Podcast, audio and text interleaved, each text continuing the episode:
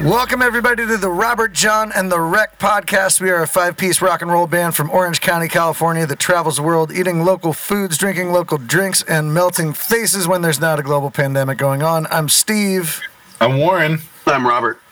I'm Andrew. and this is episode 48. Yeah, 48. 48. And feeling Yeah. great. we did it, everyone. We- We, made it to 48 episodes. yeah. You know That was my goal all along. the first 48.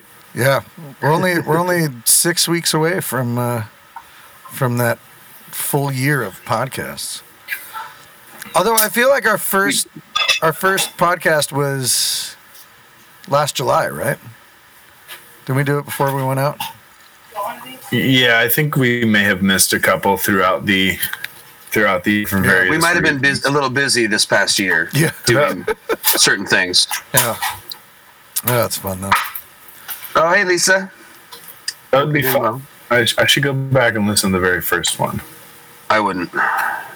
No, I mean I would. Everyone listening on your podcast platforms, we have one through forty-eight available Yeah. for you. So go back and listen to all the, uh, listen to us learn how to be on a podcast and, and tell us Episode one. we're doing better than we were. We talked about And jet lag number- and Iowa and climbing Buffalo, and Yeah, we were still doing pick of the weeks back then.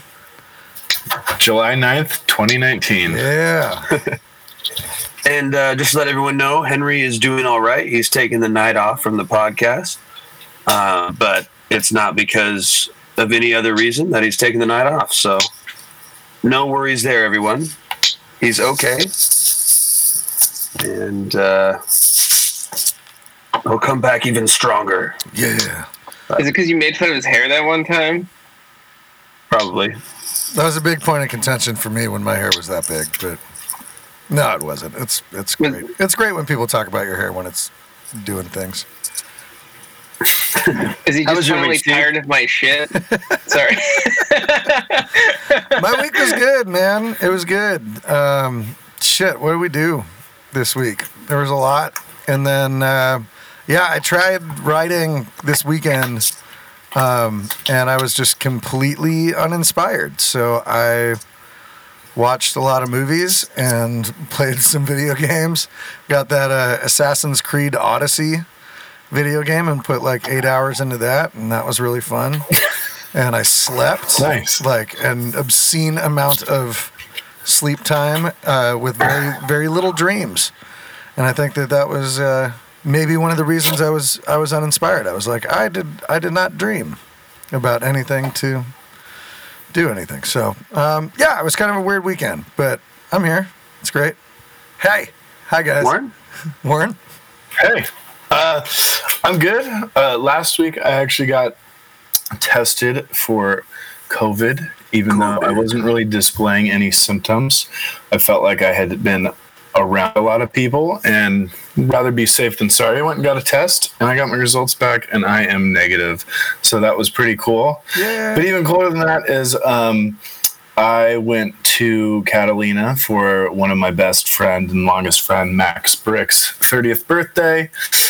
And his mom shuttles us out there on her boat to a boat in campsite where uh, all you have is like a table and that's it. So you bring everything and you do everything there, and uh, it was beautiful. It was awesome. We snorkeled and fished and stand up paddled and did all that sort of stuff. And I didn't have reception for two days, so it was nice to kind of just unwind for a second and I thought you were just mad at me. Were get completely tired of my sunburned. shit? I was tired of all you guys' shit. No, it was awesome. So Nice. super grateful for that cool opportunity. And uh, you know, now I'm back, well rested, ready to dive into the week and get some shit done. Hell yeah. What hey, about you, hey, Robert? War, uh, real, real quick, Uh, before, we, before we move on to Robert, when you got your test done, did they do like the brain swab thing? Oh, yeah. So um, yeah, I got the antibodies test, which is a they draw your blood. Yeah, yeah. And then um, and I, I gotta say, first off, I'm I'm not a needle guy. I hate getting shots done. And every time I get my blood drawn, I'm really, really worried. And then I get it drawn, I'm like, oh, that's nothing. So, like, the needle thing wasn't that big of a deal. So then they did the nose swab, and me and my fiance went at the same time. And I could see hers getting her done, and I could see, like, her feet. And I was like, well, it doesn't look like she's cringing, so it couldn't be that bad. And the lady's like, okay, like, just tilt your head back a little. And she did me, and, like, I, like, naturally just kind of, like, jutted back, and, like, my eyes watered up. And it's not like it's painful, but it's just, uh, it's an it's a very interesting feeling. And like i immediately started like laughing as soon and it's really quick. She does one side that goes real deep. It feels like she's scratching your brain. And then like the second side and it's done in like 10 to 15 seconds. Wow. and uh yeah my eyes watered up because when you get hit in the nose or whatever. And then i was i was laughing because i was so it was so unexpected of what to feel that like i you know i don't think it was the most pleasant thing but it wasn't painful. Yeah. but um you know it's not it's not that bad at all but i don't know. Would you And want to go do it again? i mean if i had to go do it again i would. And erica said hers was very gentle. Maybe i just got maybe my lady was rough or uh, She knows I how don't you like it. but uh yeah no they get they get deep up there. So uh yeah, Yeah, I, I, I got I recommend to bring a kleenex and blow your nose when you're done Yeah, I, I got the, the COVID test on uh, the nose swab thing on Friday, but they used a different method. Um, apparently, they're doing this new thing where it's like a longer bristle, and you actually you just go up like kind of into your nose, but they make you do it yourself, and they watch you do it and stuff. So it was it was cool. Like it, it tickled, like it like it made my eyes kind of water up and made me have to sneeze, but but yeah. Yeah, the, the antibody test was, was pretty easy though. oh yeah that's that was great. The uh, I, I got I got a full blood panel done and the antibody test and STD panel, like all in the same go. It was great. Yeah. So are you clear, Steve? Are you clear from Yeah, everything? Everything came back negative, um, and my cholesterol's down, Nice. which is good. Thank you, air fryer and coconut oil that I've switched to. So that that was a plus.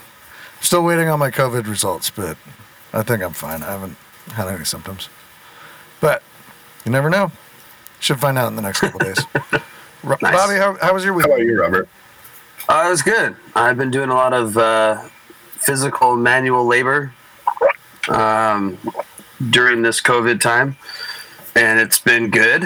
And I've been getting shit done. And uh, yeah, that was my week. And I went to the beach yesterday for the first time since all this happened. And I probably lived the closest to the beach, which is just kind of funny that it was the first time I actually went to the beach um, to sit there for a couple hours. So that was good too. And uh, yeah, it was that was that was my week, man.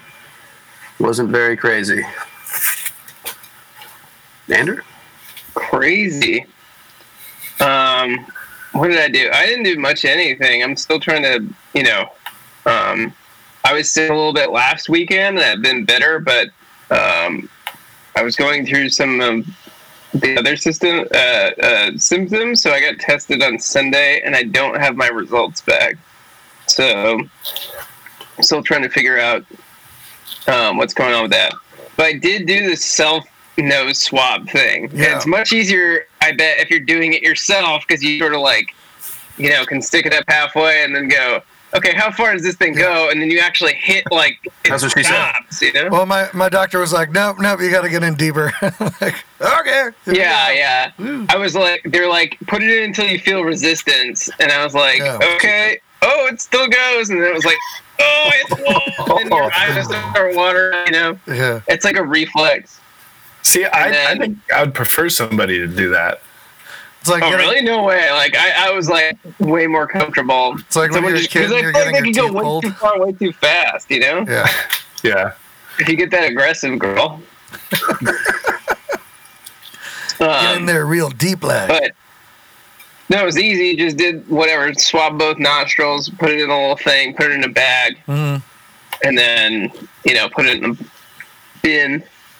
And that's basically all I did. I did that and watched a bunch of Lost because now I can't stop watching it. It's just sort of on all the Oh, time. can, can we get a lost update? Uh, can we get a I haven't where seen you're at and how three you're now. Ooh. Um, God, the season. Uh, uh, no one cares about Lost spoilers, right? No. No, you had your Well, time to watch. you know, two one Lost spoilers coming up. The Yeah. whole season based on the stupid thing where they have to put in the code all the time was so stupid. It was like such a small thing. There should have had like three episodes on it and killed it. But the fact that it was just this lingering thing that happened through the entire season, like oh, it didn't even have any effect on what was happening, and like has a very little effect. Like they could have just did it in four episodes, been done with the like, and then they actually start to get to episodes where you care about certain things, and then they just like like they just move forward without really dealing with them. So it's just too.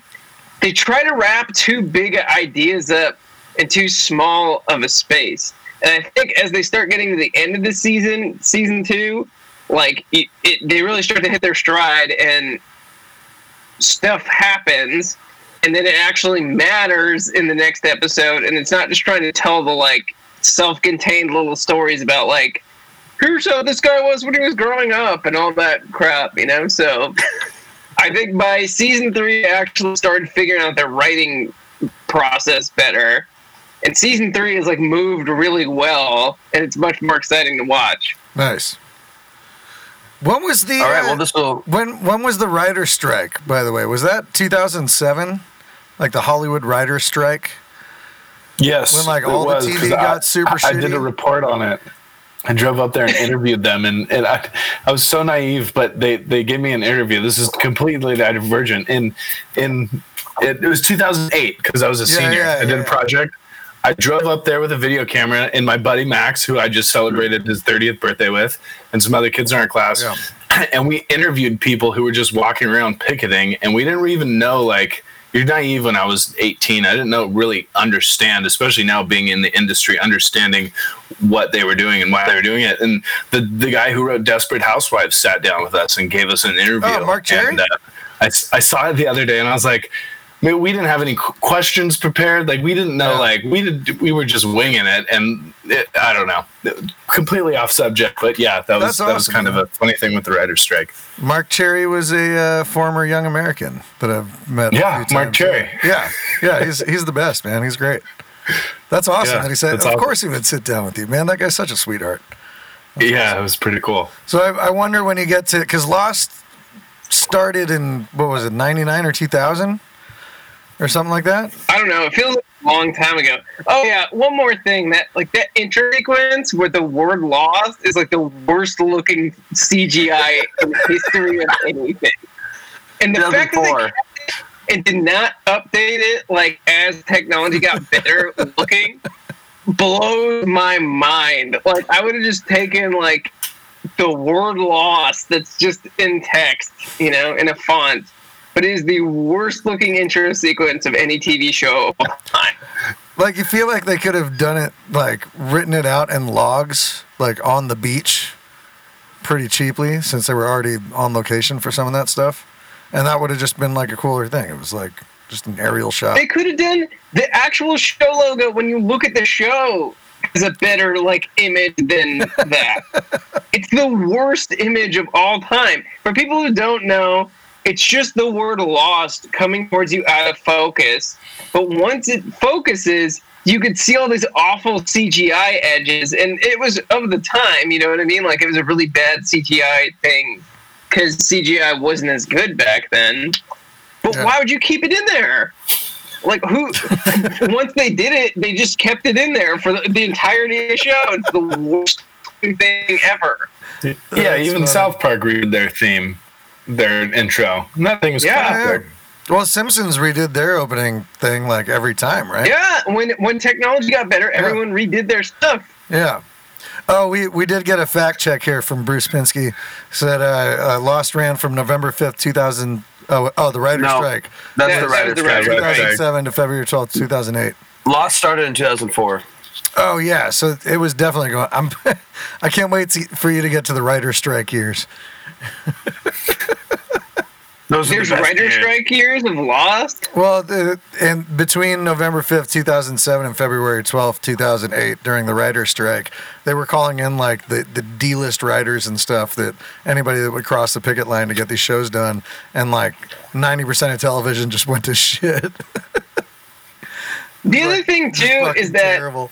like I love the 10 episode season of TV so much more Yeah. than the 24 episode network. Oh, television yeah. show. Yeah, of course. 24 episodes is way too much. They just start to like not tell good stories. You know what I mean? They're Yeah. like just you can tell they're trying to stretch stuff out. It's like That's why now Hurley and whatever man. like have to start a VW bus for no reason that has Yeah, yeah. nothing to do with anything. and it's like what the f- it has nothing to do with anything. Did you guys ever watch Luther? It was on BBC with Idris Elba. Anyway, it's it's like detective show and stuff. But the first first season I think was like eight or ten episodes. Second season was like six episodes. Third season was four. Like they just used as many episodes as it took to tell the story, and I really appreciated that, man. Like, and like there were there was no lag time. Everything was paced really well, and like you still had like the you know cliffhanger at the end of the episode that made you want to you know jump into the next one on the streaming services and stuff. But yeah, some of those If like we're gonna be 24 crotchety episode shit. people, we should start drinking. Yeah, I agree. I need What? to go refresh this. I said if we're gonna be crotchety people about TV shows, we should start drinking. I feel like we're just Oh, well, like and, young and before we of bring the uh, before like- we bring before we talk about what we're gonna drink, let's bring in our special guest this evening. Special guest. Special guest. We have a special guest this evening. Uh, he is a local record store owner. Uh, he is a Orange County blues legend, yes, and he's also a really nice guy. and his name is Parker Macy. what okay. up, dude? How you? Has How Parker been on podcast before? Yeah, Accidentally. yeah, Yeah, accidentally. Didn't you just like come over that one time? You saw that we were Yeah. on at the Wayfarer. Yeah, I was at the street? Wayfarer Yeah. and the, the show got slow, so I wandered over. But this is the first And, uh, official appearance. Yeah, yeah. Thanks for inviting me this time. Yeah, of course, man. Um, Hey, For one sec, everyone- before we before we, Ozzy, go inside. Sorry, sorry. I keep running away. How you doing? How For was- everyone that's watching, is your son uh. Parker Macy owns Creme Tangerine Records in Costa Mesa, California, yeah, Yes, sir. which is a local record shop that uh, is keeping the Orange County record collectors alive, as well as small bands like Robert John the Wreck, a place to house their records for you to find, Yes, sir. digging into those dirty bins of yours. Creme Tangerine also put out our first EP as a cassette. yeah. And we we put out your first vinyl release First as well. vinyl release, yeah. The first seven inch Oh, release. the, uh, yeah, yeah, the, uh, The split? split record. Which And those part- are the rarities. If you could find those two things, um, those are the collector's items right now. Yeah. The cassette, which I think Parker still has some of, right? I, th- I might have like two, but I might be keeping them for selfish reasons. Somebody you could brought find one that. to us when we were on tour in Europe. Do you guys remember that? Somebody brought us the cassette. I could Yeah. have Yeah, sworn, yeah. and they had us sign it, and you guys were like, That's all. "How the hell did you get this?" That's really cool. so rad. Um, what was I going to say? If we should do a record like for fun, where we just re-record everything from uh, Fire Started, but way better, and just re-release. Yeah, I mean, we, we do have the ten year we have the anniversary. time. Yeah, That's next yeah, year. that would be cool. Next year, just do the re-release, and then we just do Fire Started live. Oh, Yeah, that'd be so fun. man, Oh, let's do Run it. That'd be die, wild. Run to die to Yeah. I love the idea of saying, you know, it'd be cool just for fun. Record a whole album all over again. It is. It'd be like. And then all I- of us say, "Yeah, yeah." I like, yeah, Remember I when like, we tried I like to it. do this thing and it sucked and we all sucked and then I like No. it. Hey, the the, Uh, the B three on that record was phenomenal because Dallas Cruz played it. It's That true. was that was that was before now I you even play knew, it. yeah, That was that was before I even knew. That's how I learned how to play B three organ or organ in general was studying Dallas's parts on our songs for that record. Yeah. It was awesome. That's cool. which was really cool because like full circle thing was when we were when I recorded uh, B3 on Last Light on the Highway. It was at Dallas's studio on his organs, which was just kind of I thought that was Take kinda that, Dallas. cool. yeah That's Full rad. circle. yeah I didn't know that he recorded on those. That's rad. He's great. he's incredible. Yeah. Um, what's I'm drinking? Uh, well, I just finished my pint glass of vodka, so I'm gonna go get another one. War. Uh, I am drinking red wine. Uh, hey, babe, do you, what kind of wine? You know? Not It's prepared. just- yeah, well, it was something I think we had left over. We're just fin- finishing off the bottle. I don't know where the bottle went, so it's just red You know. wine. Uh, that's exciting, Warren. is it like a Trader Joe's bottle or something? Uh, you know what? She's gonna get me the bottle if you guys are so interested. I am. I mean, red wine is red wine, and I'm more interested in what you're drinking than the grape All right. Well, here it is. I am drinking Oh, Campo Viejo. Campo Viejo. Oh, I have a bottle of that at my house. I gave that to us. Oh, my uncle gave this to me. Uncle Guy when he was down here. What year is it? Uh, it is 2014. That's a good year.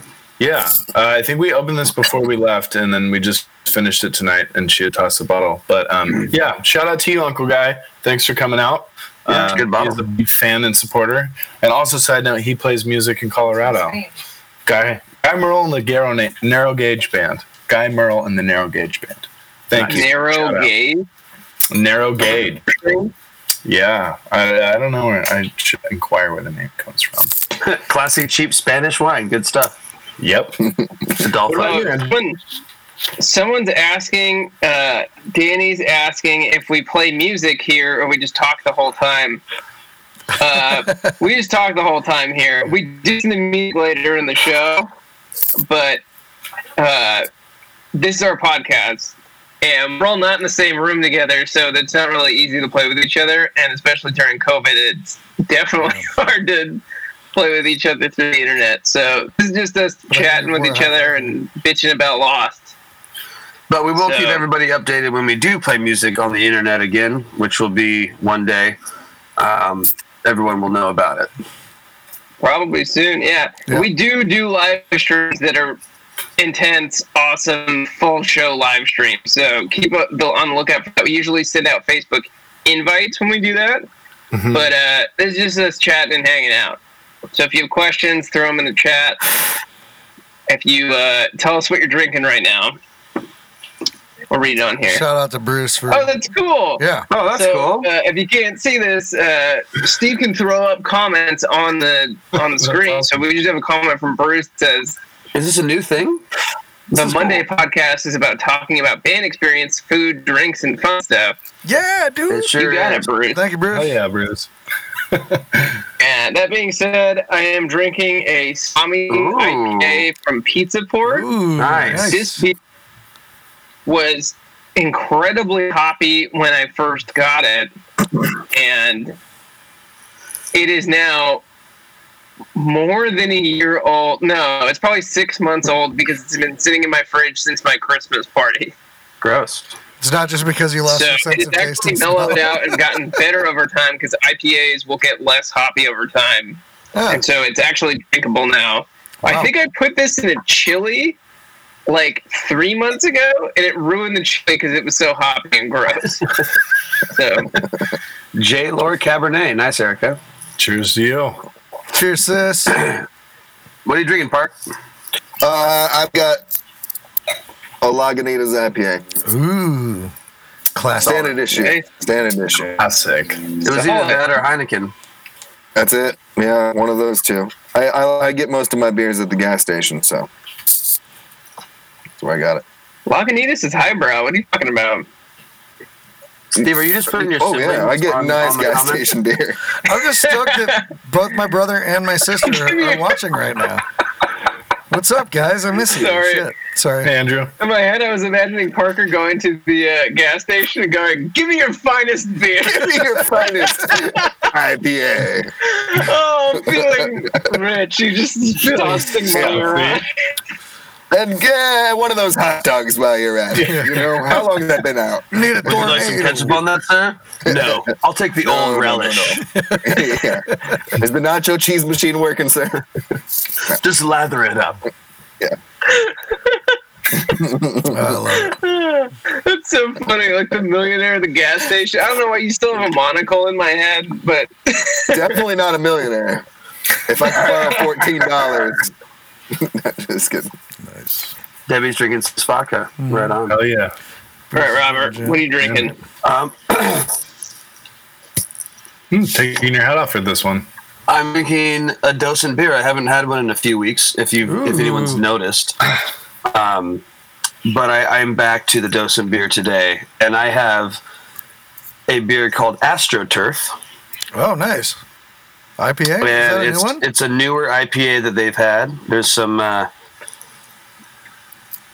citrus apricotty goodness in it, and it's a it's a solid IPA as Docent does very well.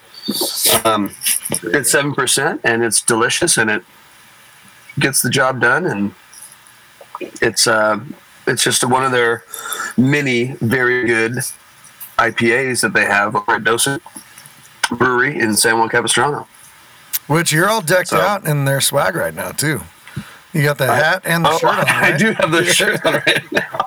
So, if, Good I'm like. I'm like a I'm like an ambassador right yeah, now. man.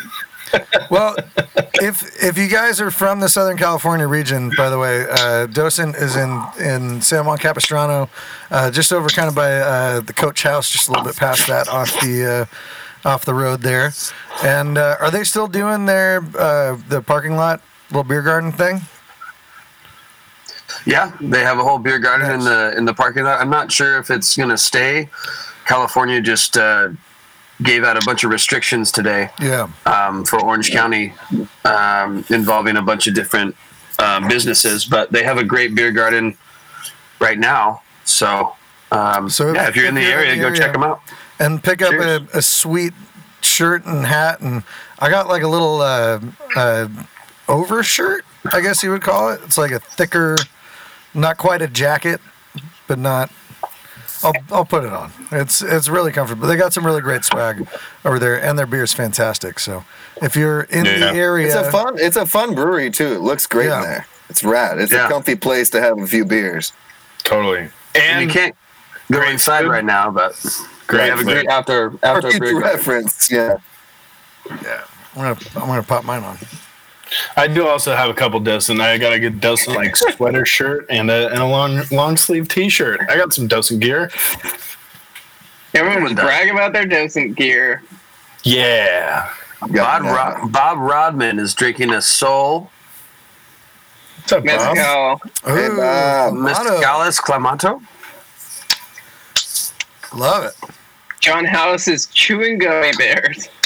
What's in Wait. those gummy bears? So a Sol Mezcal Clamato.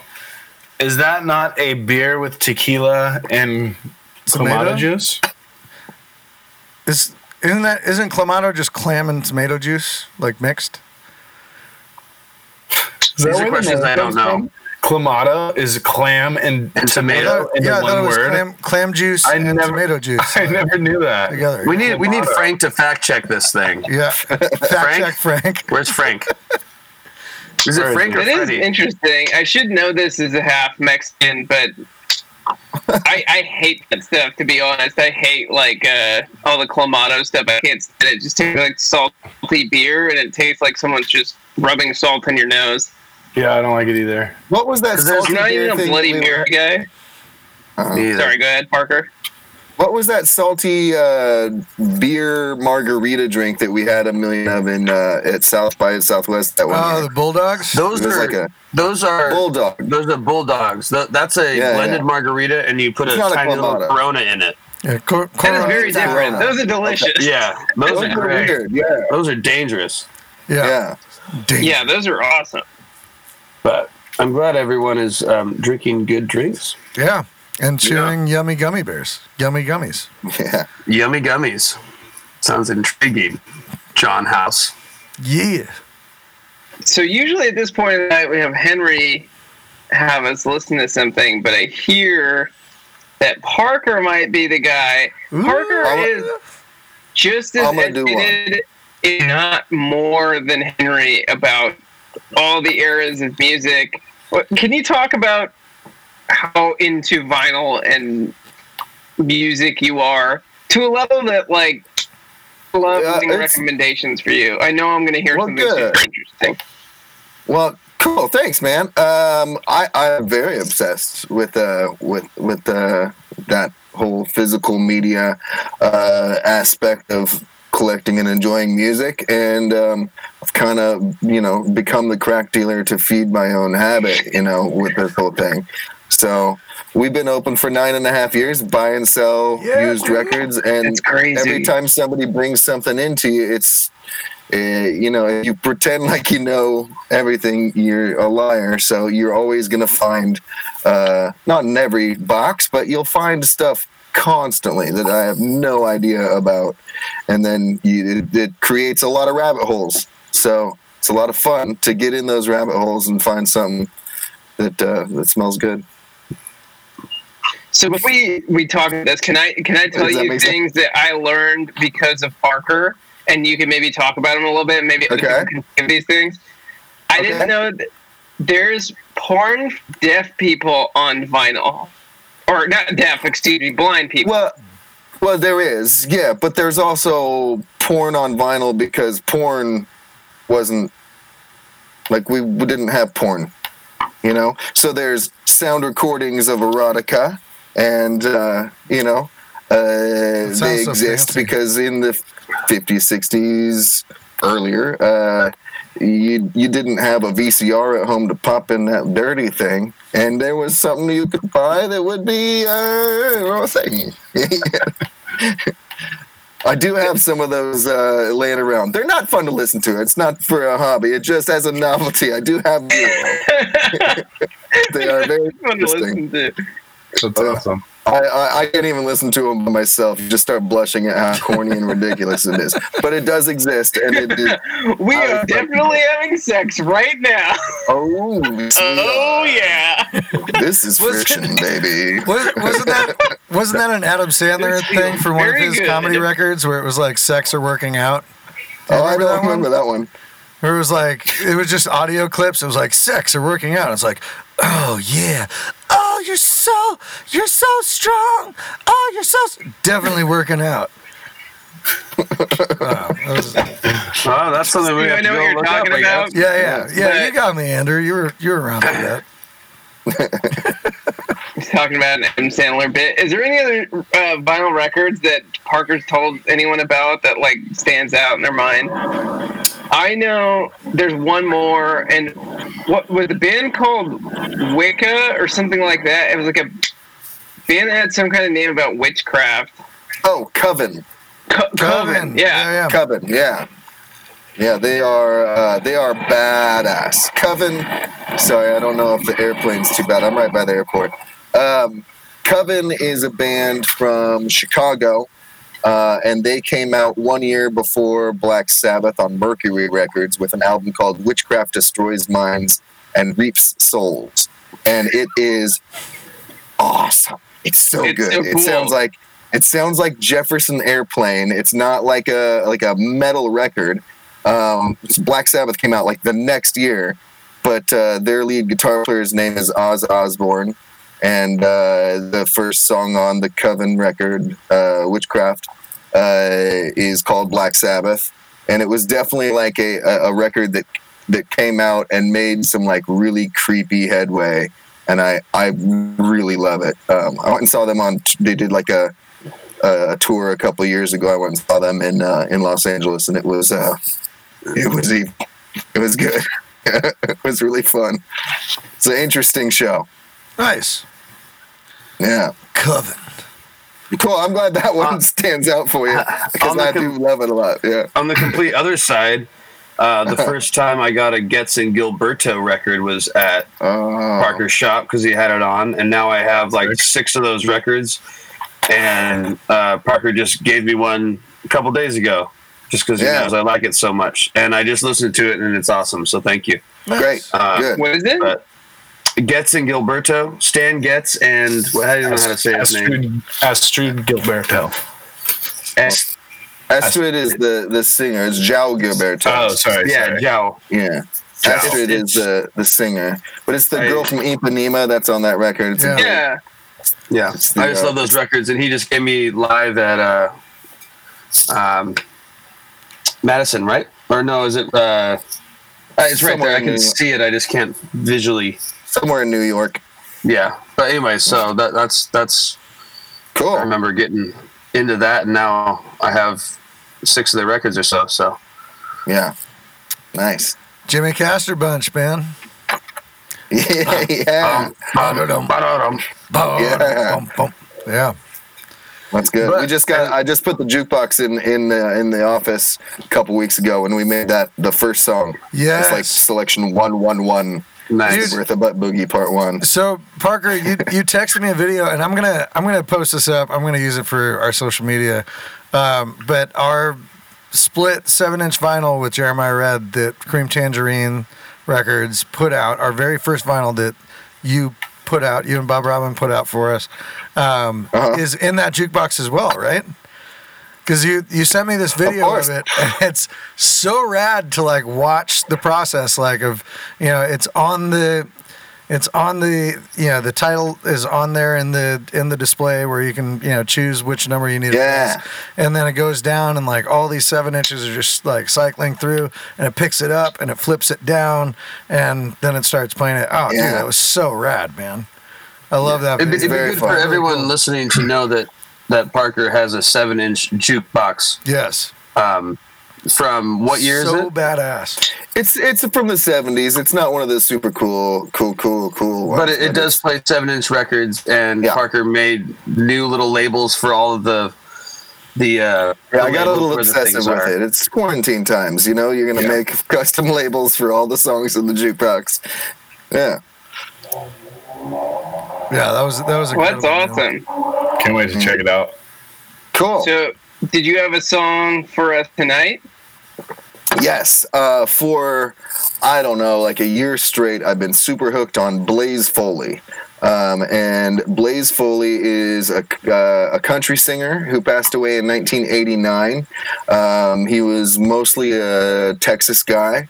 Um, and yeah, he was shot dead in a bar in, I believe, Austin. I think he was a San Antonio guy. Um, he was very heavily uh, involved with and buddies with Townes Van Zandt. And uh, John Prine ended up making one of his songs really famous later on called Clay Pigeons. That was a, a, a Blaze Foley song.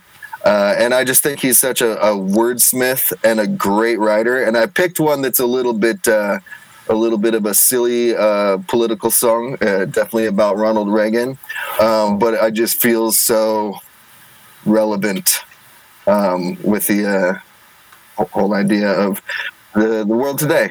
Artist is blaze foley and the song is oval room Yeah.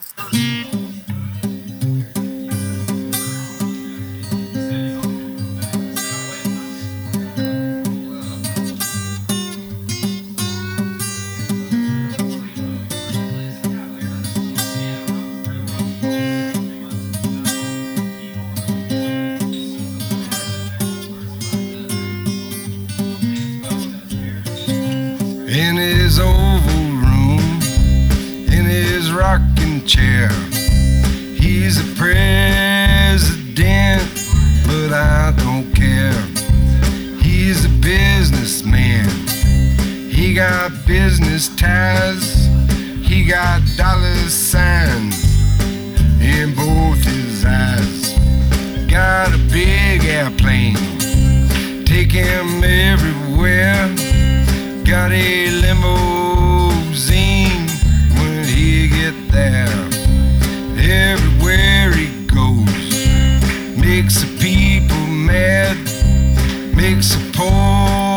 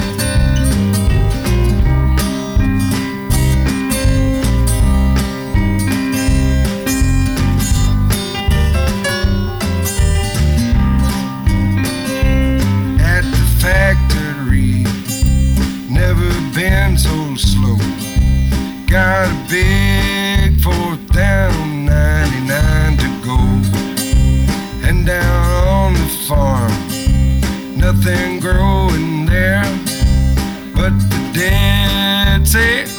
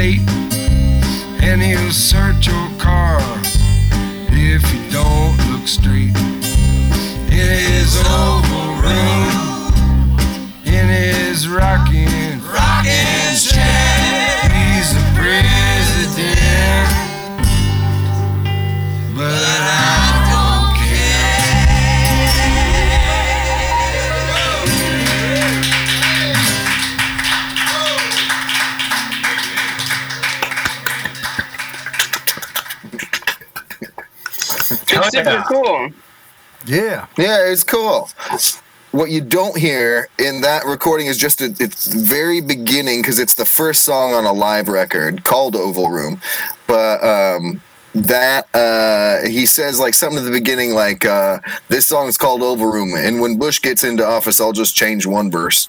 And it's it's, it's kind of he, he's got this like really cool adorable banter in the song where he starts talking about some stuff and i think he gets embarrassed because he was a notorious couch surfer that uh like put duct tape on everything and and uh famously didn't own a guitar for years just borrowed one for six or seven months and performed and gave it back and borrowed something and uh it, it- there's one point in the thing where uh, in the live record where he's just talking for a while and he goes, "Oh man, this is just me sound like a hillbilly, and I'm probably gonna be regretting this in 20 years or something like that." You know, he just babbles on for. It's kind of cute and adorable, and and you kind of get an idea of who the guy was. There's a biopic movie that came out on him a couple years ago, and I've yet to see it, but uh, Huh.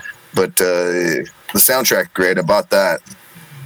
Is his real name Blaze? Is that like a legit thing? No, I don't Okay. remember what his real name is, but that that was like a stage name he had. Yeah. what a powerful voice. Yeah, totally, totally. He's a wordsmith too. He's got so many cool tunes. He's got one uh, where it's like uh, the first line is like, "Please, Mister Policeman, please don't take my stuff. It cost me twenty dollar bills, and it probably ain't enough to get me to election day." You're like, oh, "Okay, that's weird, man." Yeah. All right, I like that. Writing Just- about real shit. yeah, That's awesome, man. Yeah, that's awesome. He sounds Yeah. like a. There's a band now called Murder by Death that has a really Yeah. deep voice to it and stuff like that. It reminds Okay. me of that because that's my only sort of point of reference. okay, And all the minor stuff reminds me of the Kinks Yeah. because they had like really great minor singer songwritery sort of stuff. So like okay. I'm getting lots of vibes of those things. I could see that. and yeah, it's awesome. He has a great uh, just way of telling a story. Yeah, like Warren said, that powerful voice, and obviously like the backgrounds and stuff like that are so good and so simple, but like it's saying so much, you know. Yeah, it's Yeah, very cool. And most of everything he had, I don't know what it was. Like he's one of those guys, like like uh, uh, you know, obviously it was the '70s and '80s. He was he was recording, but he's kind of one of those guys, almost like Robert Johnson, where he has like 29 songs, but there's different recordings of the songs, Yeah, yeah. and there's like these live ones and stuff like that. There's probably obviously a whole bunch more songs that we don't know about. Um, you know, I, I would imagine there's probably 40 songs or something like that that he's got, but I've got seven Blaze Foley records, and uh, you know a lot of them. It's the you know I've got four different versions of Clay Pigeons, you know, or whatever.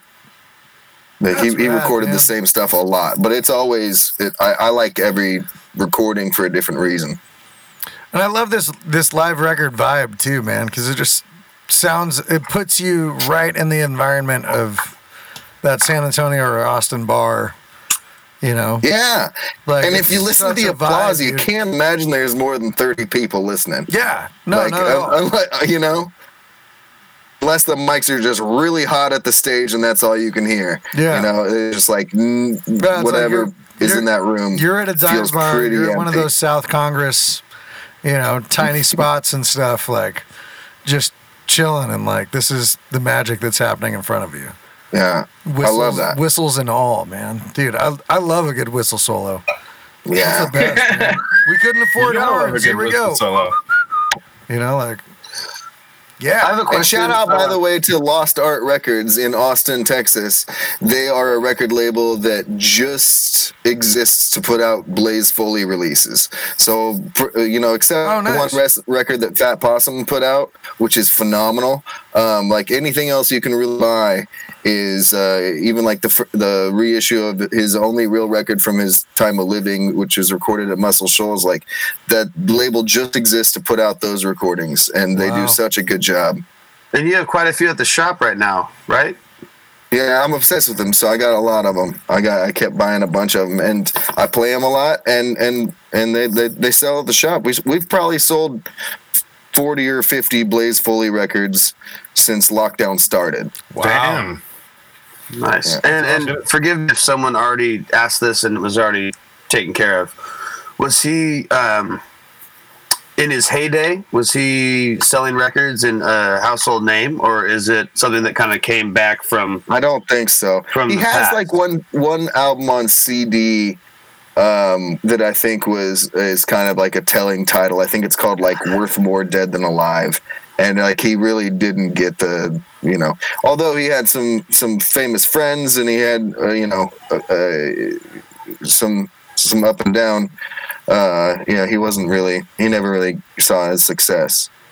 He sounds like a songwriter songwriter. Yeah. If that makes sense. Totally, So totally. all the people who knew about him loved him, but Yeah. all the people like he probably didn't. That's the wrong way to put it. That just said in my mind. But you know, if you're not constantly putting yourself out there in the right way, you know, people aren't going to find you. Except people who are constantly out the shows, and who knows. So.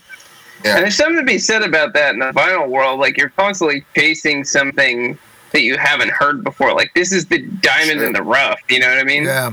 So Sure. it's cool that you Sure. found, you know, this and fell in love with it. Yeah, well, I didn't. You know, the cool thing about finding it is that uh, this one never came like wandered into the shop, and I found it that way. I it came up on Spotify. Again, as a vinyl fanatic, um, I listen to Spotify constantly, and uh, just came on after a John Prine record I was listening to, like Yeah. like I said, like a year ago, and immediately I just whoa, got obsessed. Man, he's he's a blast. And the song was awesome. I really liked it. Cool. He's got a lot of other ones that are that are really dirty and fun. You know, he Yeah. talks about fingers and butts and stuff. You know, Like a mix between just David like Allan Coe and you know something with else. none of the racism. Allan. Yeah. Yeah, Uh, hey, I got a question for you being a record store owner. And yeah. what are your top three most purchased records or most requested? Hundred percent. Uh, with a bullet, easy question.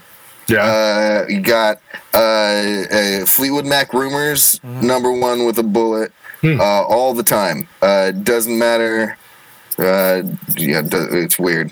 Uh, it's a record I intentionally have never listened to the whole way through, just because I don't, I don't get it. It's, it's great. There's a lot of great parts on it, but I don't want to listen to it the whole way. I don't know why. I'm gonna, I'm not going to do It's it. like watching But any movie on TBS. I'm gonna jump around. back in your childhood. You're like, oh, I'll get around to it eventually. Rain Man. yeah. go. Yeah. Uh, and then, uh, oddly enough, um, it's usually a jump in between like uh, uh, Beatles and Led Zeppelin, but I'd probably say Led Zeppelin more often. Uh, Led Zeppelin 2 sells the most for us. Uh, and then it would probably be the Beatles Sergeant Pepper. Sergeant Pepper. Yeah, Yeah. be right. I figured out. and they're and they're still they're they're obviously records that you, you, you would imagine, but they're they're exactly the one, still ones still selling. I would have Rumors. assumed Zeppelin one, but that's interesting that Zeppelin two. Why do you think it's Zeppelin two? Is that just way more popular?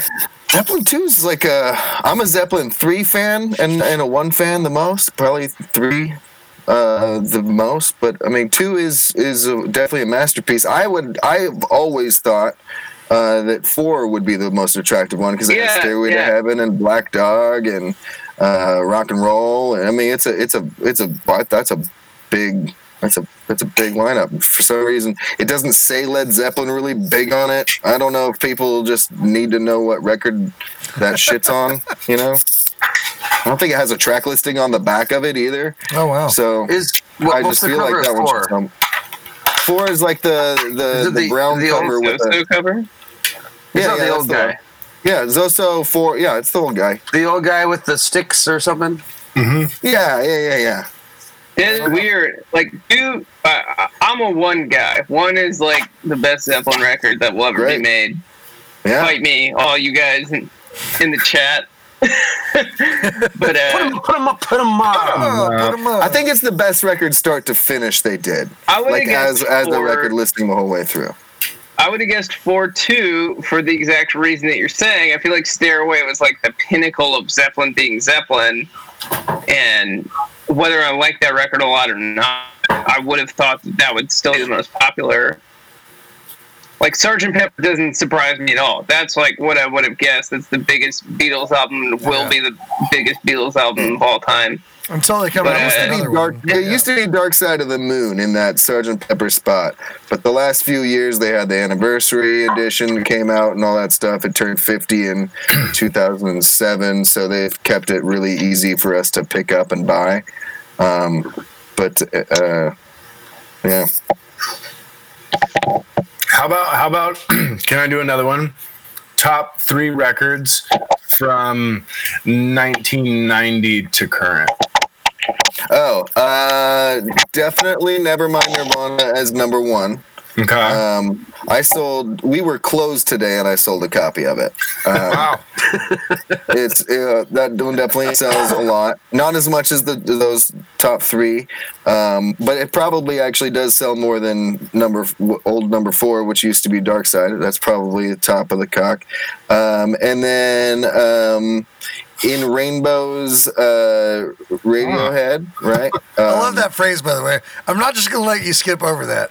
Top of the cock. For the cock. That's, Yeah. Sorry great. about that Yeah. one. Uh, Oh no! Yeah, I, just gonna I slide I'm that one in there That term. Consensually. Yeah. Hey, yeah. and, I don't know what number three would be off the top of my head, though. was it was it in Rainbows? That's funny. That, and Rainbows is second because wasn't that the album that they gave out for free potentially, or it was like you could put in, or was that was that Was that- later? Was that later on? Is that there? the one about a th- something with the thief? The thief thing? Hail to the Thief? Hail to the- no, no, was well, that that's the one? no, no. It was after Hail to the Thief. I thought they put out. I thought it was in Rainbows, and maybe it wasn't because it'd be ironic that it's this number two album because they did that thing where you could buy their newest album and you enter in the amount that you want to pay. Yeah, the pay what you Yeah, I remember that. Yeah. So you could put zero, or you could put five million dollars if you had whatever. Um, so I thought that would be interesting if it was that I wonder album. if It's anybody interesting that actually that is put in now selling though. very Hmm. well when it really came out and you could have got it for free or whatever. Sure. I think that also a lot of the a lot of the records that you would think of as being uh, more popular in like within a certain group's work, right? Like uh, I don't know if in Rainbows is definitely the best selling or the most desirable to fans Radiohead record, but Okay, uh, if you take into account like what I pay for at wholesale, I have to price it retail, and so some records might not be as desirable because maybe I have to charge more.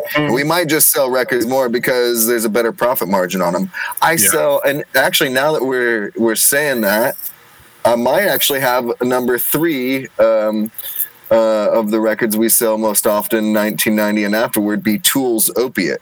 Because Really? Tool's Opiate, uh, I can price for ten dollars and ninety nine cents.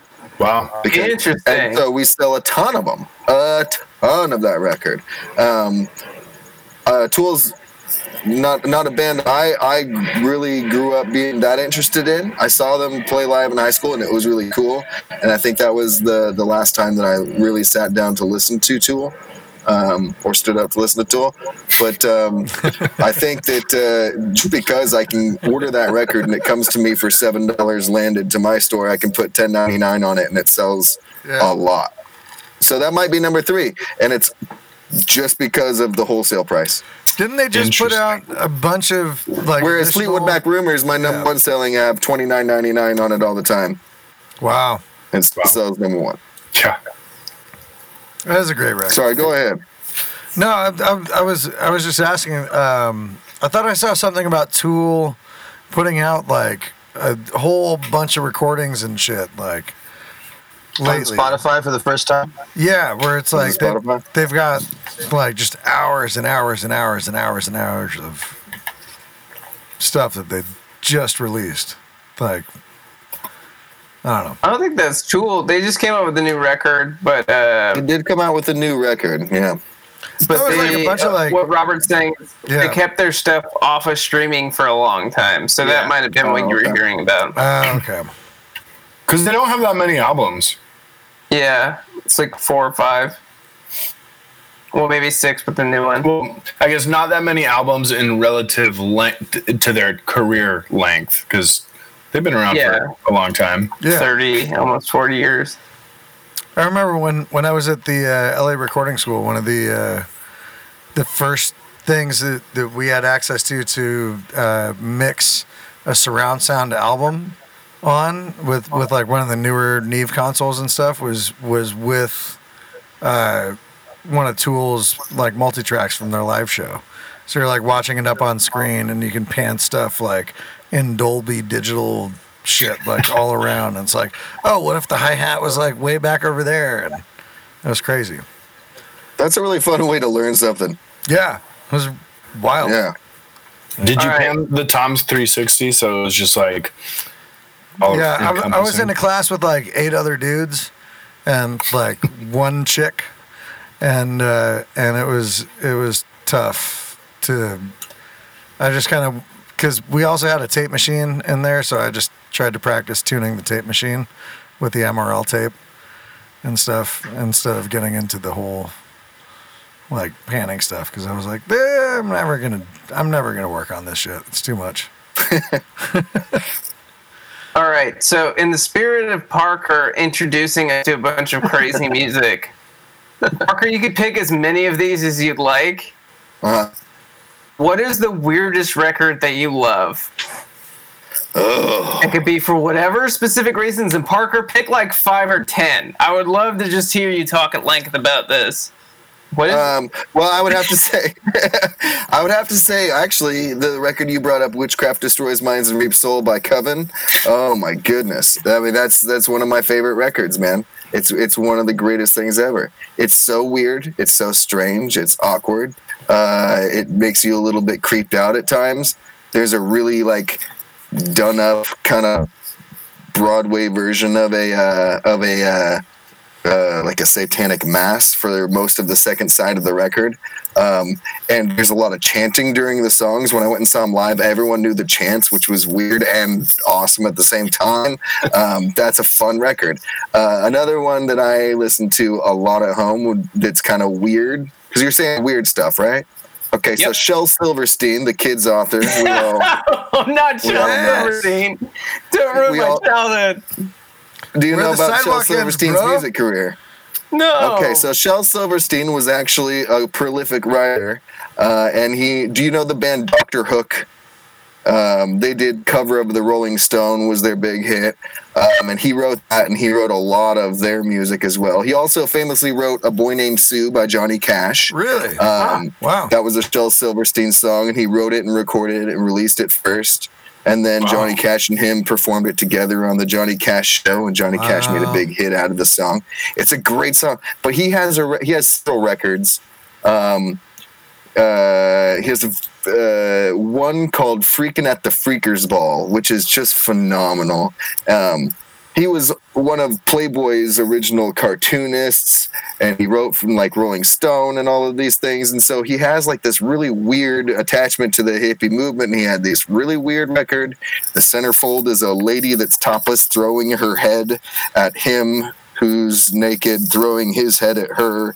Um, and uh, uh, Wow. They got songs on there like such as uh, "I saw Polly in a porny with a pony," um, and uh, there's a great one called "Thumbsuckers," which is clearly a uh, a Bill Clinton joke. Uh, and then there's um, not actually about Bill Clinton, but you know what I mean. And, and then I mean everything in that whole thing is just hilarious. And you, he's got a song called "I Got Stoned and I Missed It," which is just uh, you know So st- it's, it's great. It's so funny, and the whole thing. It's like it doesn't ruin your childhood. It makes your childhood like uh, a really well done uh, Simpsons episode that you Yeah. can enjoy as an adult. Shel 'Cause it's still the same style of writing and rhyming. Yeah, Shel just becomes your uncle that you know your funkle, right? Creepy Oh, Uncle yeah. Shel. It's like, So oh, you're weird. old enough now. You've moved on from the children's books. Now you get to hear the real shit, and like, Oh, yeah. how I look at the world and stuff. You know, Yeah. that's that's rad, Um, man. That's cool. Uh, another one that's really cool would be um, I collect a lot of uh, compilations of dirty songs that were released on 78s, which would be most media released between 1890 and the late 40s before 45s and 33s took over. And it's they're called Copulating Blues, or there's like uh, there's a series called Streetwalker Blues, or uh, Viper Mad Blues, and just really cool songs from the 20s and 30s and 40s that you would never really expect to be released that are all about either uh, sex or marijuana or hookers and all that kind of stuff. And it's just interesting to listen to kind of music that makes you go, but what still the, being how like in the completely world was this released? right there on the chin.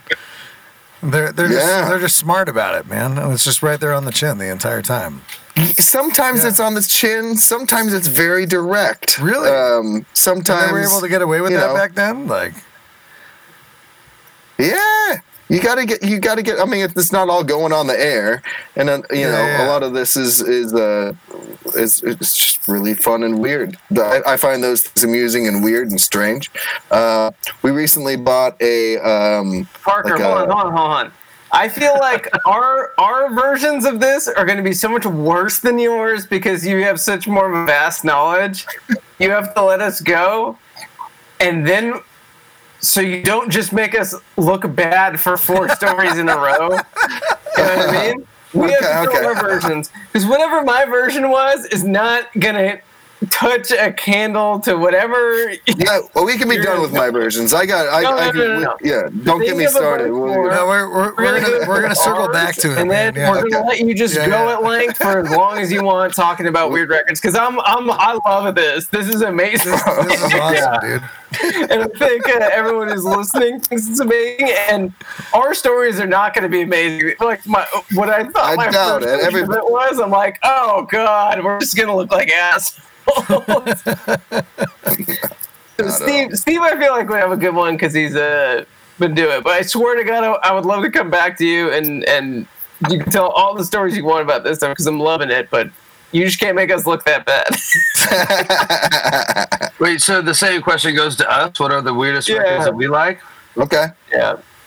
Oh, Oh god.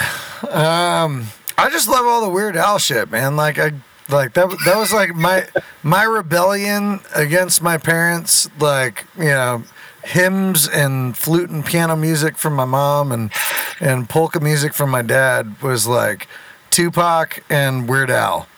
Like weirdly enough, like just back and forth, but I love all the parody shit. Kind of the same. Like, we have the same actually two rebellion music from my know, parents. right?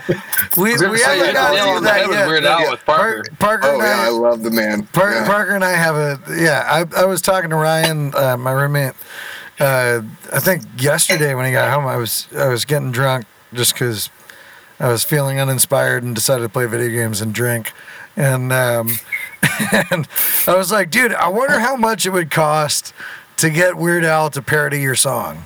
You know what I mean? Like, how much for Weird, Weird Al to do "Oh Miss Carolina," however the fuck he wants? Like, what is that? Twenty grand? What is that? Like five More. grand? Oh, More? yeah, come on. it's COVID times, dude. Like the playing field has been leveled. Nobody's gigging. Nobody's got income. Yeah, He's enjoying Al still himself in does. Hawaii. he's, I've been fine. He's on a different level. tight. But I thought it would, it would, you know, like if you could put a number on it, like, hey, Weird Al, do this song the way that you would do something else. Well, did you tweet him? no, I didn't. It was just a drunken conversation with my roommate. but You should tweet him. I thought maybe I will. I don't really use Twitter, You should. but he probably I takes mean, Venmo. not tweet him, but Be like, should tweet him. "Eh, how much? How much? You know, if if if you could put a number on it, like, are you free now? Like, we're all quarantined and isolated for the most part. So, uh, do you want to? Do you like this song? Help help help a brother out. You know, it'll be fun. But um, yeah. Anyway, so uh, but Weird Al for me, like, like there was this one about Santa, like back from like the late '90s.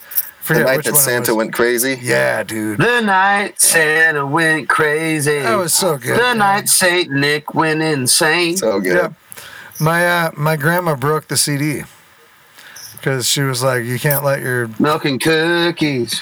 you, you, But he's so you he's can't listen to this anymore." my my version of rebellion with Weird Al was just that he annoyed my parents. He was pretty clean. Oh, No. super tame, Super glam. super tame. Yeah. Well, to be fair, like I had to go to my friends' houses to listen to Tupac, and Yeah, you okay. know, like any like Tupac and Biggie and a lot of that stuff. Like I couldn't play it in the house, and I didn't really have headphones back then and stuff. So it was like listening to like Z ninety five point seven and watching pop up video or getting Mad Magazine and reading reading pop up video in Mad Magazine. Do you guys remember that? Where they'd have like the actual. Anyway, whatever. It was fun. What's the topic we're talking about? Warren, We're down. weird, weirdest albums that uh, that you're into. Okay, I well, there's two that come to mind. Um, so the I think the weirdest album that I definitely love um, is Frank Zappa's "We're Only in It for the Money," and uh, and uh, I've, I've I think we've talked about this album before, Parker, because I think it's uh, rather difficult to find, but. I, I would never suggest somebody who doesn't know Frank Zappa to listen to this album first because it's really it's almost like he he was notorious for bringing a tape recorder with him.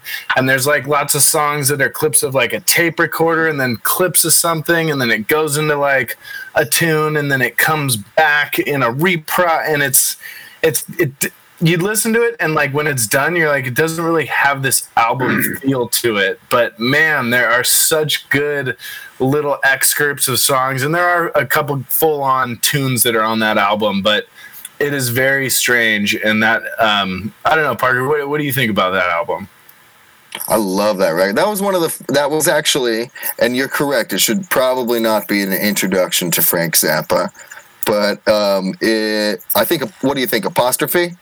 yeah Is yeah that the, oh yeah is that yeah the most Apostrophe. palpable one Yeah. for most? or, or really joe's, joe's garage maybe i would Yeah, say second to okay. The guy had like 80 some studio records, so Yeah. it's tough to have a starting point. But that was one of his first ones. The the thing that stood out for me as a young guy, which is the reason I bought it, is because he parodied uh, the inside and the outside gatefold of the entire jacket of uh, the Beatles' Sergeant Pepper with it. yes But uh, he had the the outside on the inside, etc. For whatever kind of reason. But yeah that that was why I had to. I I just when I once I got into Zappa, I had to get into that one real quick, just because Zappa is visually great, but it that was one that just hooked me real quick as a Beatles nut. Oh yeah, great, great album. Uh, and yeah, that that uh, parodying the Beatles doesn't get any better than that. Uh, No, and the lyrics for the whole record make fun of hippies the whole time. Yeah, yeah. It's about it's about start being a phony and moving to LA and joining a rock and roll band. yeah. yeah, you Yeah. know. It's classic. It's and he's so Yeah. satir- satiristical. I think is I don't know if that's a word, but he just makes fun of everything. I, lo- I love it. Yeah. Um, Yeah. uh, oh, and side note, the, the the one of the guys in that album photo played saxophone with Frank Zappa. Lives in Laguna Beach, and I think still teaches saxophone lessons. So I think his Oh, name's rad. John, John Gardner. Um, but uh, okay, the second record that I want to bring up that I um, I don't have, and I've I've never fully. I don't think I've heard the whole entire thing, but I've talked to Parker in depth about this. Is Charles Manson released a record, and Oh, I'm, I'm not obviously. I don't think there's Charles Manson. I mean, there were like the, the Manson family, but I don't support anything like that. But it's crazy that he made a record, and I think you, Parker, you could talk about it a little bit more. Another record that's like really hard to find. Um, I'm not sure how many were pressed, like- what the whole entire story is, but I like the whole really impossible to find records, and I think that that one is up there, right? I don't. I yeah. I mean, I don't remember. Yo, what up? I don't know if it was like commercially released during his lifetime. I think it's kind of been a novelty release later. I know he was friends with uh, the the Wilsons, the Beach Boys. Uh, Dennis was he friends with Dennis? Yeah. I can't remember. so. which, The drummer, right? No, no, I can't remember which. Uh, it doesn't matter. Uh, the uh, is it air or trees? I don't remember what. I think most of the stuff that's actually you can find, uh, that, or that I have found, I guess I should say personally, because I'm not uh, a doc, uh, a really a big specialist on the collectability of his records. But everything that I've ever had at my shop or sold has been like uh, produced, uh, like either as a bootleg or uh, as like kind of like a, a later unofficial release. Um, it- it's it's it's not it's not horrible. It's not the worst thing you've ever heard, but it's certainly not something that you'd put on to you know cook dinner and hang out. It's, it's abrasive. Yeah. It's abrasive. Yeah, it's weird. Yeah, But it's interesting, though. it's definitely weird and interesting. Yeah, that fits about- the category real well. Yeah. What about you, Andrew? Kind kind of gets other people to Um, like kill yourself for you. That's the second Yeah. verse of the first song. Yeah. Yeah, there we go. Um, Fuck. anyone who knows me knows I'm a huge NOFX fan, which is a punk band. Uh, but their lead singer, Fat Mike, is known to do like super weird stuff. And so one of his weird things that he did that he released under their thing is this EP called Cokie the Clown. And it was this sad, like, uh, it was supposed to be sort of like a homeless clown sort of character that he did. And he did live shows like under with all the Cokie the clown makeup on. He like dyed his hair green. He almost looked like the joker.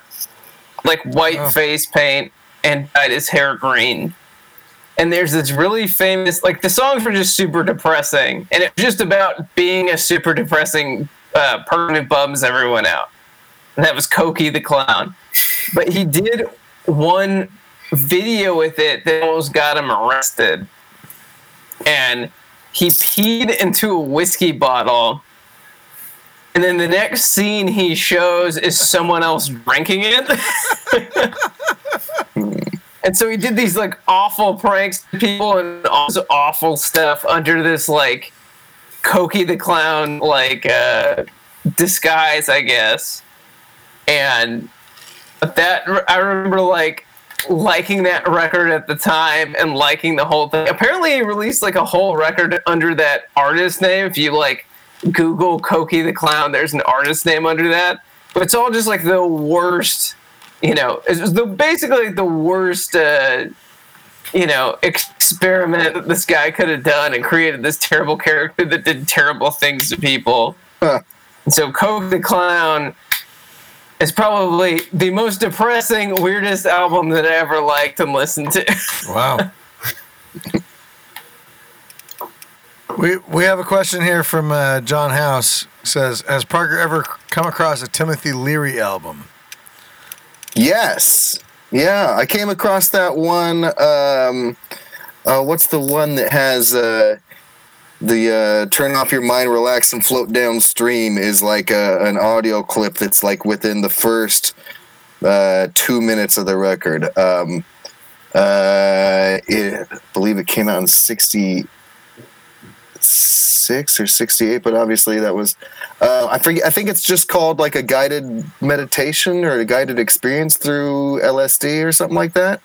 But I, I did I did find that one uh, only once at the shop, um, and uh, it's very interesting. Very interesting stuff. I, I have had that one sold real quick. Probably should have put a few more bucks on it, but I remember it being a Probably little over a hundred bucks, acid, bro. and it sold like just quick enough that I was like, uh, Wow. maybe I'm messed up.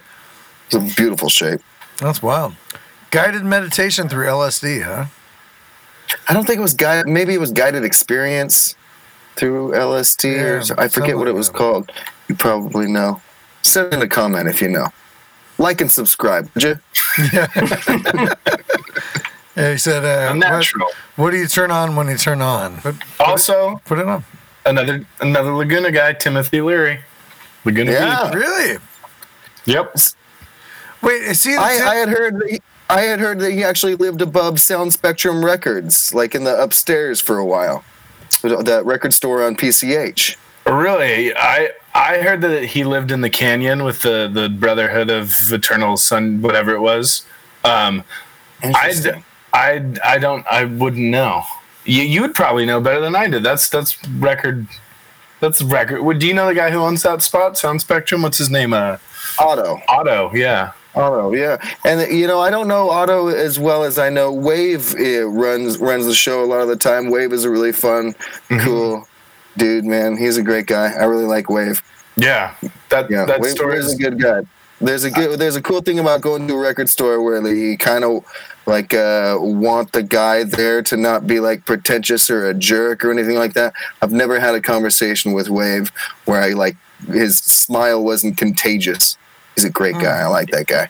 Yeah, I grew up going. That was the only place I ever got all of my music was Sound Spectrum until Okay, cool. streaming. Nice. Anyway, diverge. How about you, Robert? I, I don't even know. I feel like when something weird comes on, I turn it off. Uh, I'm not. I'm not good at listening to weird shit. Um, I don't like weird things. Yeah. I like songs that I don't think are weird that other people might think are weird. Like I'll listen to about- Men at Work and like Eminence Front by the Who like all day every day. But like those aren't weird, you know. Those are just interesting songs. And I feel like when it comes to weird tracks or weird records, like I just don't listen to them because it doesn't work for me. Yeah. Um, Yeah. Yeah, I, I, I'm just- I feel you on that though, man. Like I, I had Yeah. a buddy, a buddy that was really into Animal Collective, and Ugh. I could not get into it, man. Like I just, Oh, I, I don't. I don't. I'm sorry, Animal Collective, for listening I- to our podcast, but I don't. I do not like your music. if you're, well, I haven't liked what Oh, I've heard. Like maybe do something, you know, that I that I might like. Yeah, no, I'm, I'm or just. just I keep just, up your I artistry because it's obviously working. I've heard of you, and I'm nobody. So it's like whatever, you're fine. Yeah, I'm just. Right. I don't. I feel like I don't listen to weird stuff because if I hear weird stuff, I usually turn it off.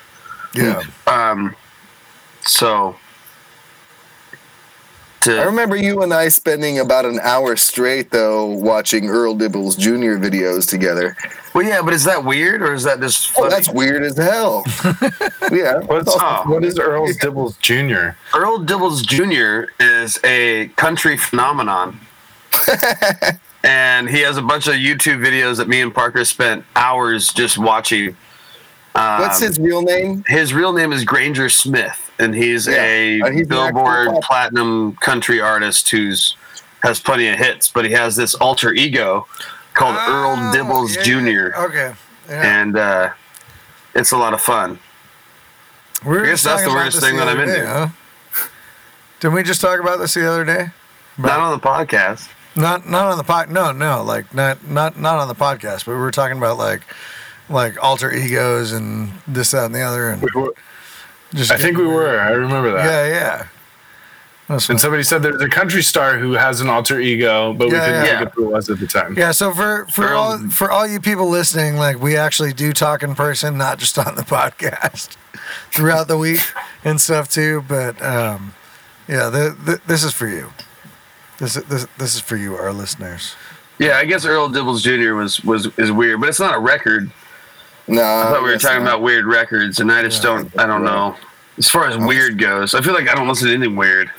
Everything's normal. That's weird. Oh, there was one weird record that I I didn't get to listen to, but so I've I uh, my my family's been I had uh, uh, my last remaining grandparents passed in the last couple years, and uh, going through and like my with my folks cleaning out their houses and and stuff like we we ended up coming across a bunch of uh, vinyl records and uh, a bunch of stuff, and I'm like Parker you know, I called Parker up and I'm like, hey man, like I got these boxes I drove down from Southern California. I don't know if they're worth anything.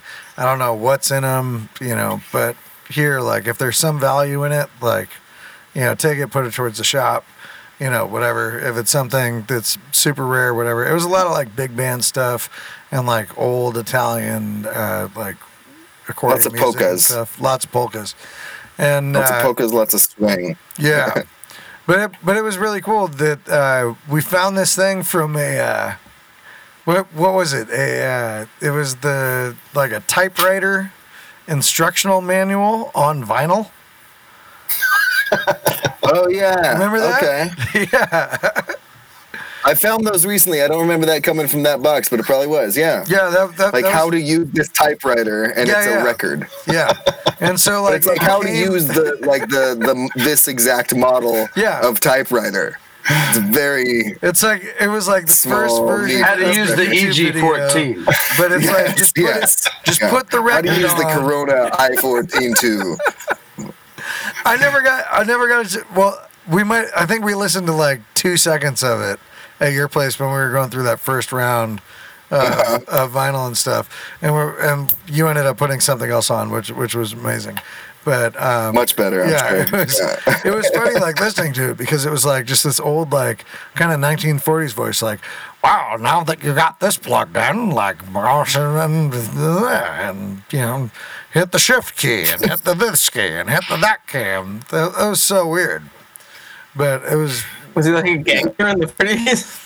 yeah it was I say. ah support the war buy bonds you know like, yeah It's funny because, like, you know how they send out little like instructional CD-ROMs like Yeah, before yeah. the CD-ROM was Yeah, a like thing. with- so he's like, like, "Oh, we'll just send shit." records. Yeah, we'll just send vinyl. We'll just put it on. like oh yeah we'll just print them up no problem like it's you through fine Hey, Bruce.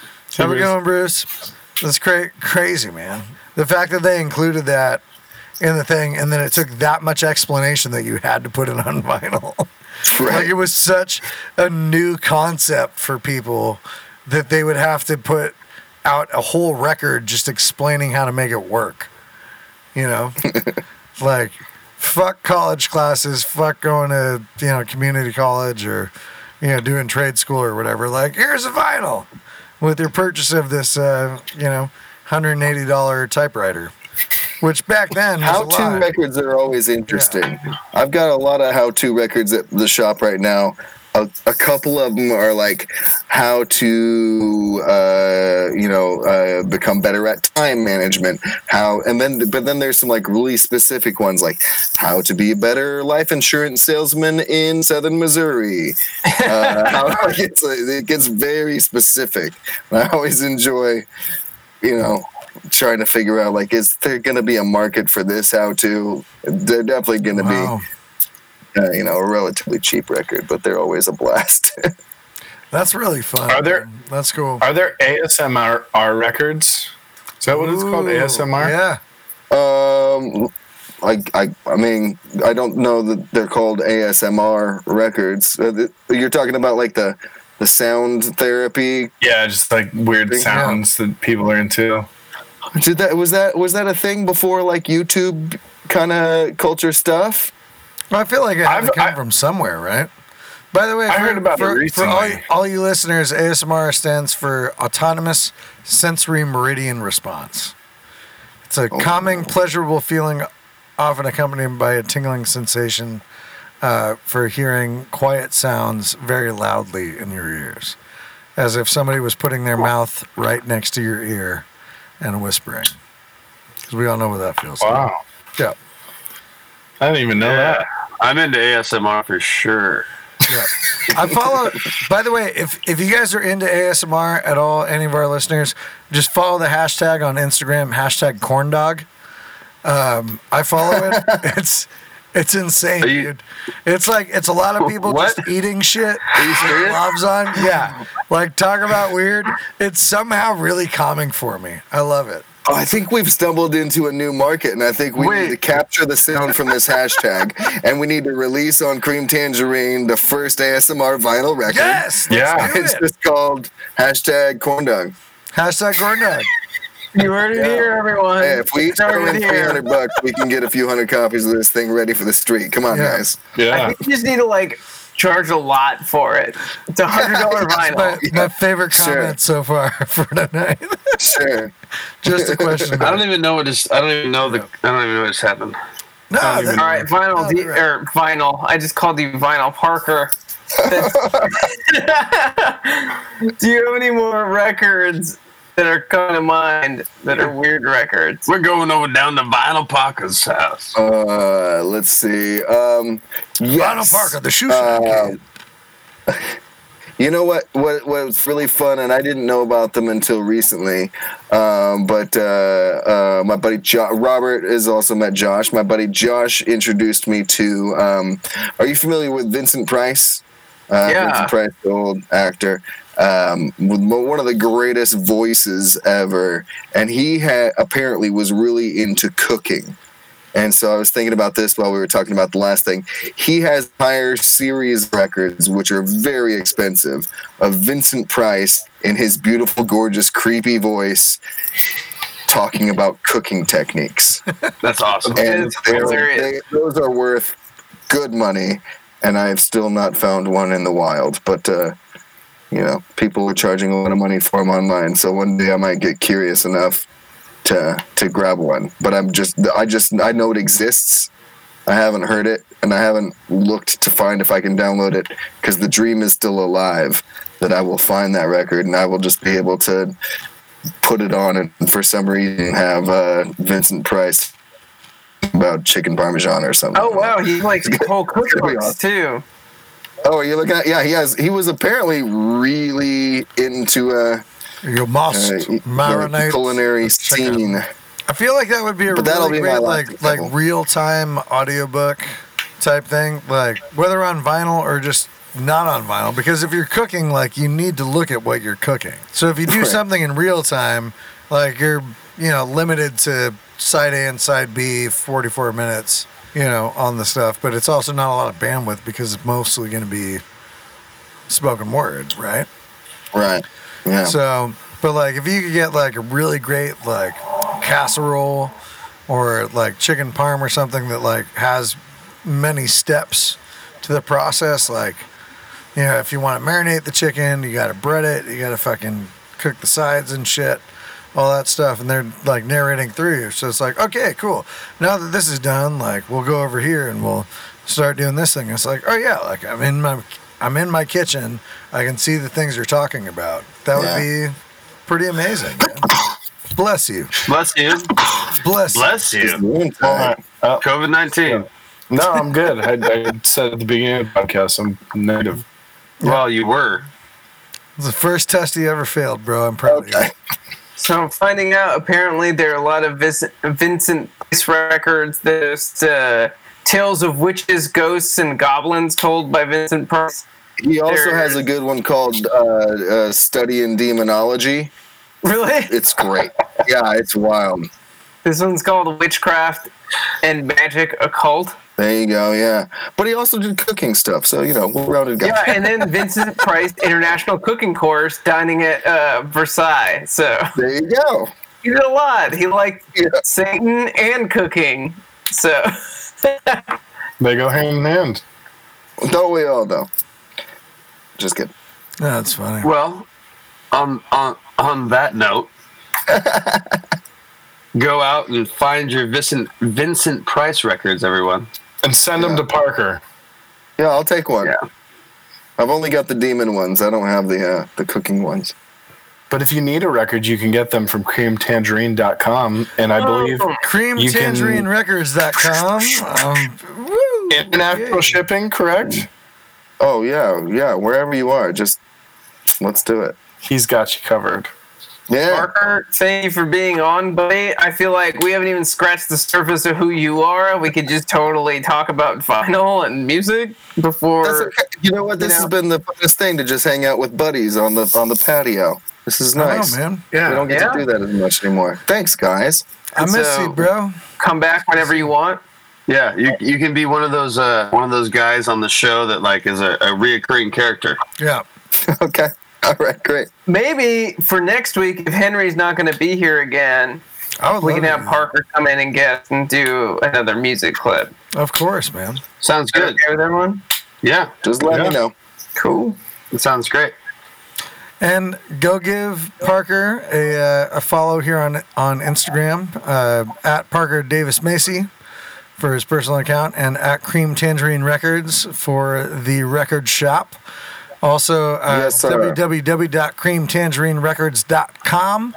Uh, you can buy, sell, trade, and purchase a bunch of rad, rad, rad swag um, that you guys have. Which your artist is amazing, dude. The guy that does your t-shirts. Yeah, he does a good job, man. Dude, he's, great. incredible. And uh, One day I'm gonna meet him in person. one day, I would love. I, I still want him to do something for our band, man. He should, man. That'd He's be- great. That'd be so fun, dude. He does a really great job. Yeah. Go go check out cremetangerinerecords.com. Go check out Creme Tangerine Records on Instagram. Give them a follow. Uh, build out your collection and enjoy, enjoy, enjoy. Parker, thank you so much for being with us tonight, brother. Yeah, thanks for being here, Park. Good to see you guys. I miss you. I love And you. thanks to everyone for tuning in and listening. And we'll see you guys for all next week.